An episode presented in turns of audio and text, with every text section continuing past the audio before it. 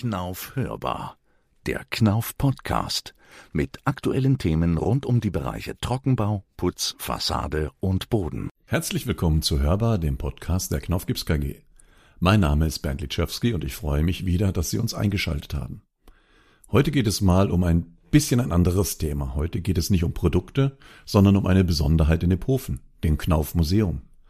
Was es damit auf sich hat und was Sie dort sehen und erleben können, erklärt mein heutiger Gast, der Leiter des Knauf-Museums, Markus Mergenthaler.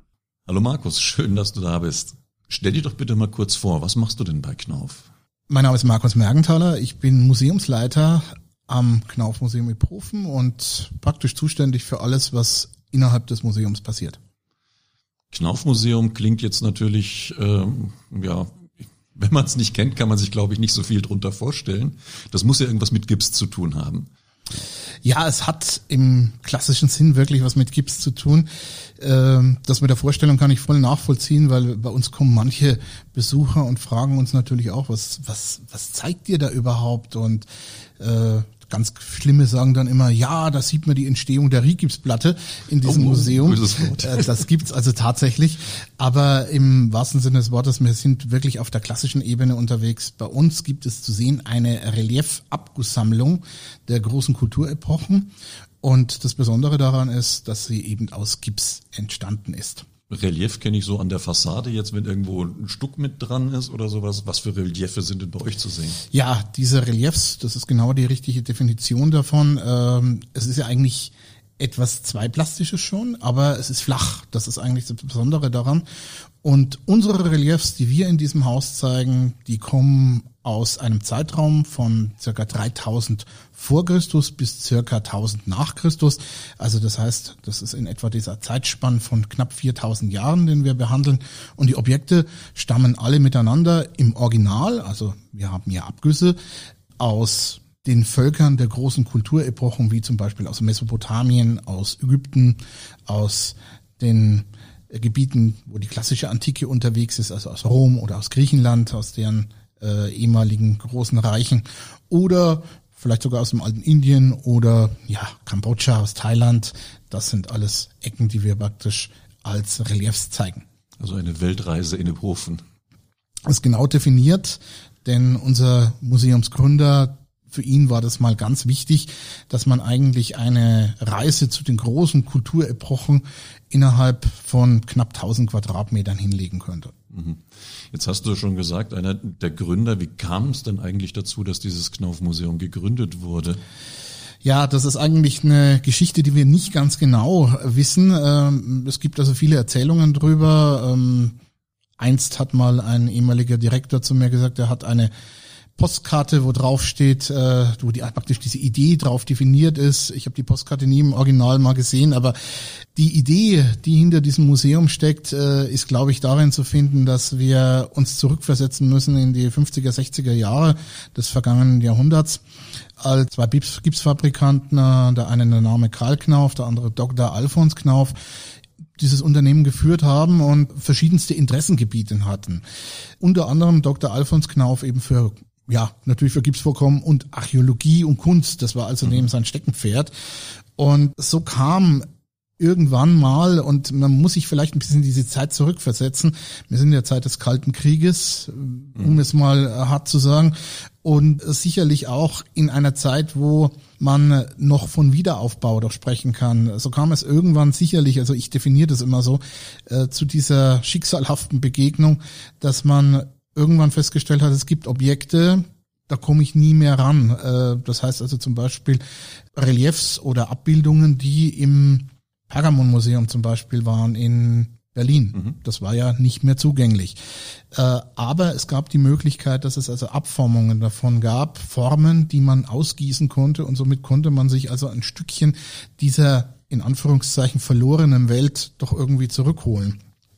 Und das ist sicherlich eine Idee und dann kommt noch eine zweite Idee äh, sicherlich dazu. Das ist, äh, jetzt gehe ich mal ganz stark in die Geschichte der Gipsabformungen rein. Äh, eine Gipsabformung hat man schon gemacht in der Antike. Das heißt also schon 3000 vor Christus hat man sowas hergestellt. Allerdings die richtige klassische Antike wurde aufgearbeitet eigentlich von Johann Wolfgang von Goethe. Mhm. Der hat also die erste große Gipsabdrucksammlung sich zugelegt als Privatperson, so als Privatgelehrter und dieses Beispiel Goethe haben also verschiedenste Universitäten aufgenommen. Früher hat jede gute Universität hat eine klassische Gipsabdrucksammlung gehabt, um vor, in Anführungszeichen, fast originalen Studierenden etwas beizubringen. Diese Idee, die hat bestanden bis zum Zweiten Weltkrieg. Das hat auch wunderbar funktioniert. Allerdings nach dem Krieg sind sehr viele von diesen Abgusssammlungen zerstört worden. Das hat verschiedenste Gründe gehabt. Zum einen ist die Fotografie natürlich mehr auf den Markt gekommen. Das war die Möglichkeit, mit Dias etwas an die Wand zu werfen. Und ein ganz großes Problem war, diese Gipsabdrücke, die waren weiß. Das heißt also, wie wollte man die pflegen? Die sind dann irgendwann so staubig grau geworden. Ich nenne sowas immer diesen sanften äh, Hauch von Patina haben die dann bekommen und äh, an bestimmten Statuen äh, waren dann bestimmte Ecken, hauptsächlich an weiblichen Formen, immer abgegriffen, weil jeder Student da mal hingelangt hat. Aber auf Deutsch gesagt, die sind unattraktiv geworden. Mhm. Und man hat das dann irgendwie, das ist richtig in Vergessenheit geraten. Und das Ende von dieser Geschichte ist eigentlich das, dass man äh, dann etwa Mitte der 80er Jahre sind dann an den großen Museen, zum Beispiel der Louvre oder das British Museum in London, die hatten alle eigene Gipsformereien. Dort wurde also wirklich in Massen Gips verarbeitet für Kunst. Das kann man sich gar nicht mehr vorstellen, wenn man das heute jemand erzählt. Die wurden aber alle zugemacht, weil das niemand mehr benötigt hat, solche Dinge äh, sich als Universität zunächst zu leisten, weil da war es überflüssig. Und diese paar privaten Dinge, die man dann noch haben wollte, ja, die hat man dann irgendwie vielleicht, heute hätte man so gesagt, man nimmt sowas auf Ebay auf. Auf jeden Fall, ich denke, dass diese zwei Beispiele, die ich jetzt gerade genannt habe, sicherlich ausschlaggebend waren ähm, mit zur Gründung von so einer Sammlung. Wenn man jetzt bei euch durchs Museum geht, ich durfte ja auch schon ein paar Mal mit durchgehen, hat man aber ja nicht das Gefühl, dass man vor Gipsabdrücken steht.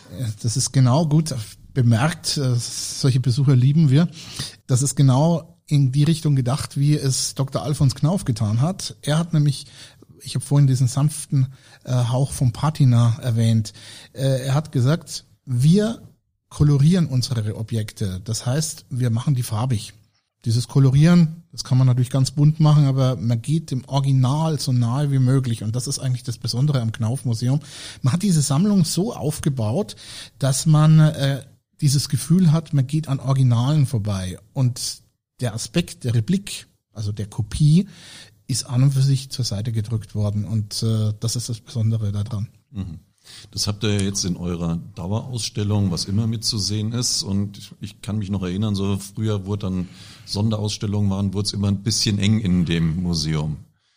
Da ist vor, ach, wie viele Jahre ist es jetzt her? Zehn also, Jahre? Das sind genau elf Jahre, als wir eröffnet ja. haben, äh, wieder eröffnet haben.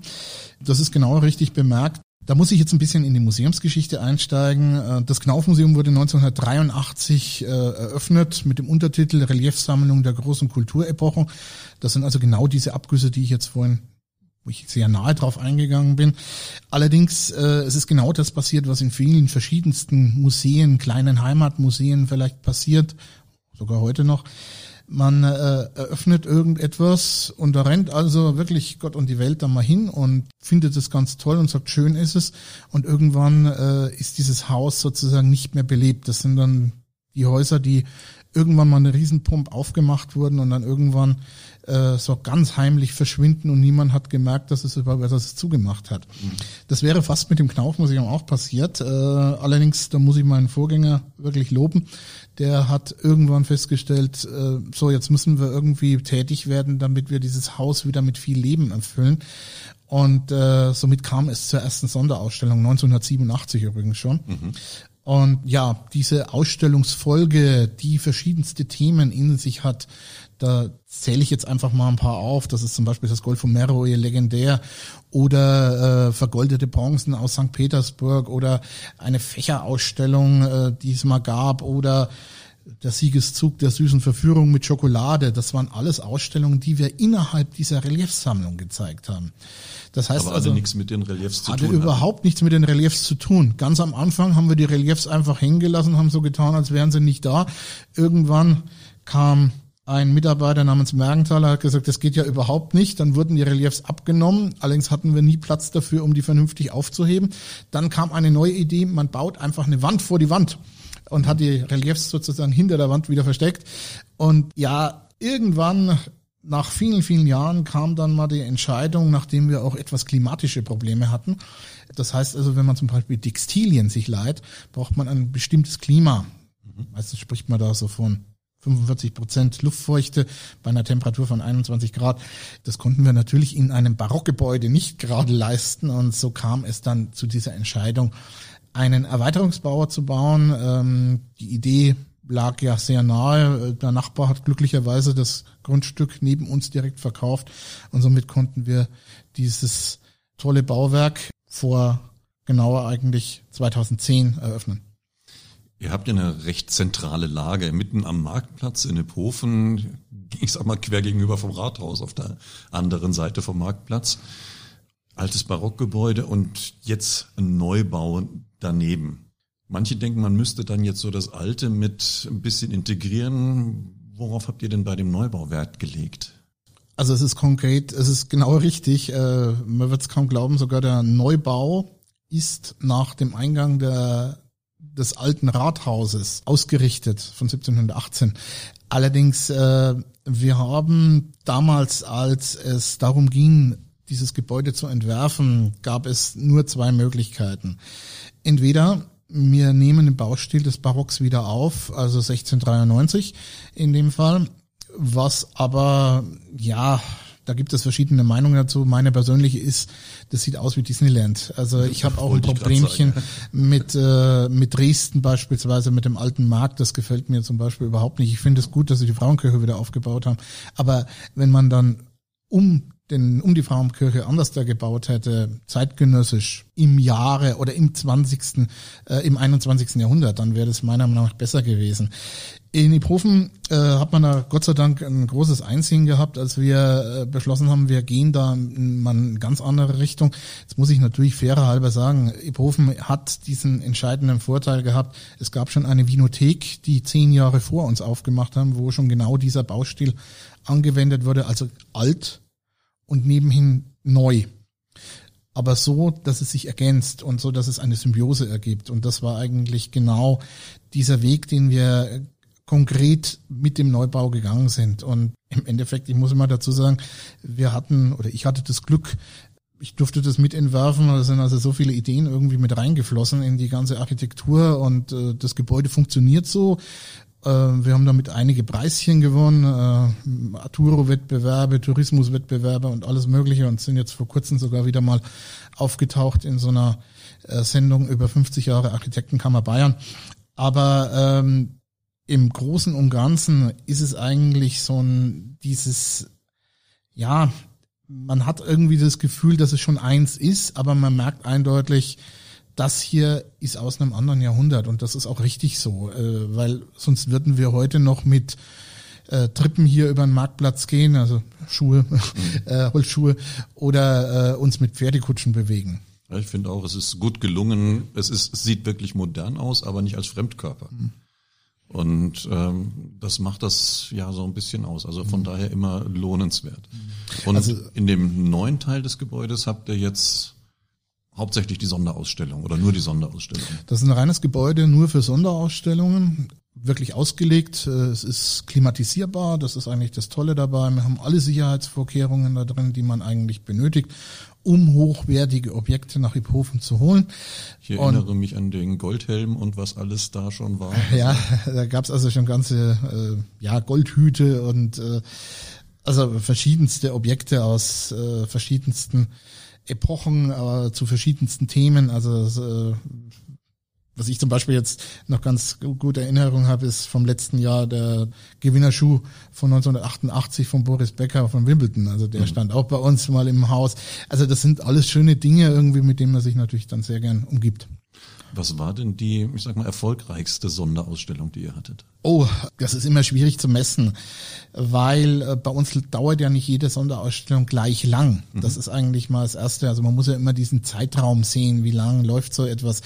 Aber ähm, ich nenne es jetzt mal so, ein besonderes Publikumsinteresse hatte beispielsweise das Gold von Meroe im Jahr 1993 oder ähm, die Ausstellung über Schokolade im Jahr 2004 oder äh, die Ausstellung über Tibet, äh, wo es um Religion, Kunst und Mythos dieses Landes ging im Jahr 2010 oder äh, wo ja, wo man irgendwann mal sein sein Fett abgekriegt hat, äh, über Hexenwahn in Franken was zu machen. Mhm. Äh, das war 2014.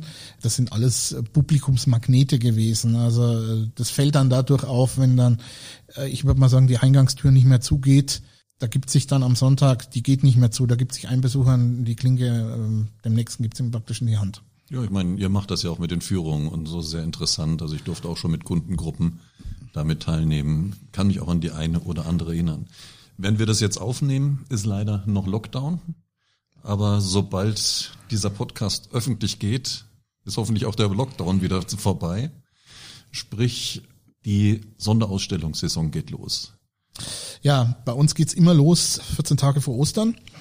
Und in diesem Jahr fangen wir an mit einer Ausstellung, die wir eigentlich im vergangenen Jahr schon zeigen wollten. Die heißt ganz einfach nur Als Franken fränkisch wurde.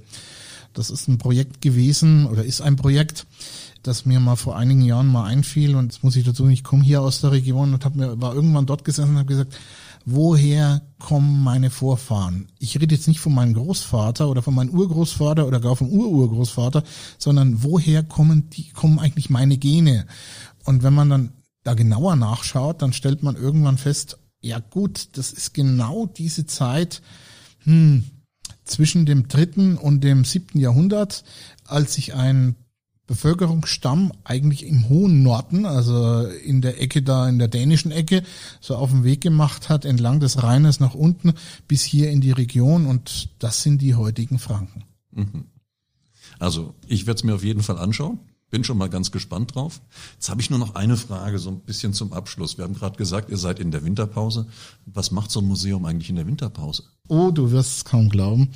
In der Winterpause hat eigentlich, denke ich, ein Museum mehr zu tun als wie während des Betriebs. Wir bereiten praktisch alles soweit vor, dass wir im März starten können. Und es gibt in diesem Gebäude ständig irgendwo was herzurichten, was zu sanieren. Wir äh, sind immer wieder am Überarbeiten, zum Beispiel von der Dauerausstellung. Da gibt's jetzt was Neues. Äh, wir haben im Winter beispielsweise für die Mesopotamien-Abteilung einen Medientisch erstellt, äh, wo Besucher jetzt in Zukunft selbstständig dann recherchieren können über bestimmte Objekte. Wir haben gearbeitet an unserem Osterinselkabinett. Dann gibt es eine Präsentation auf Reliefs in der Kambodscha-Abteilung. Dann, äh, ja, dann, ich habe noch einen Lehrauftrag an der Universität, dem komme ich natürlich auch in der Winterpause nach. Also es wird einem nicht langweilig und dann kommt natürlich immer dieses schöne Thema dazu, Konzeptentwicklung, weil wir brauchen ja nicht nur dieses Jahr was, wir brauchen ja in den folgenden Jahren auch irgendwelche Ideen oder beziehungsweise Objekte, die wir da zeigen wollen und die sollen ja immer in einem besonderen Kontext zu sehen sein. Und dann immer die neuen Sonderausstellungen mit dazu. Das ist es, ja. Wir hängen den Link zum Museum, knauf-museum.de, auch nochmal in die Shownotes mit dran. Genau. Da sieht man dann immer die aktuellen Sonderausstellungen. Mhm. Und wen es interessiert, wir sind natürlich in den sozialen Medien unterwegs. Uns findet immer auf Twitter, auf Facebook und auf Instagram. Äh, wir posten also im Schnitt zweimal die Woche. Und da kriegt man immer ein bisschen was Aktuelles mit, was momentan im Museum passiert. Genau. Und dann weiß man auch, warum manchmal vielleicht auch ein trojanisches Pferd auf dem Höfer Marktplatz steht. Genau. okay. Dann haben wir es soweit. Okay. Danke für die Information. Gut. Und Wunderbar. bis zum nächsten Mal. Danke. Ja, vielen Dank auch an Sie für das Zuhören. Wir hoffen, dass Ihnen diese Folge der Knaufhörbar auch wieder gefallen hat. Wenn Sie Fragen, Wünsche und Anregungen zu diesem Podcast haben, dann senden Sie doch eine Mail an hörbar.knauf.de. Hörbar natürlich mit OE geschrieben. Ich freue mich, Sie beim nächsten Podcast der Knauf Hörbar wieder begrüßen zu dürfen und verabschiede mich bis zum nächsten Mal.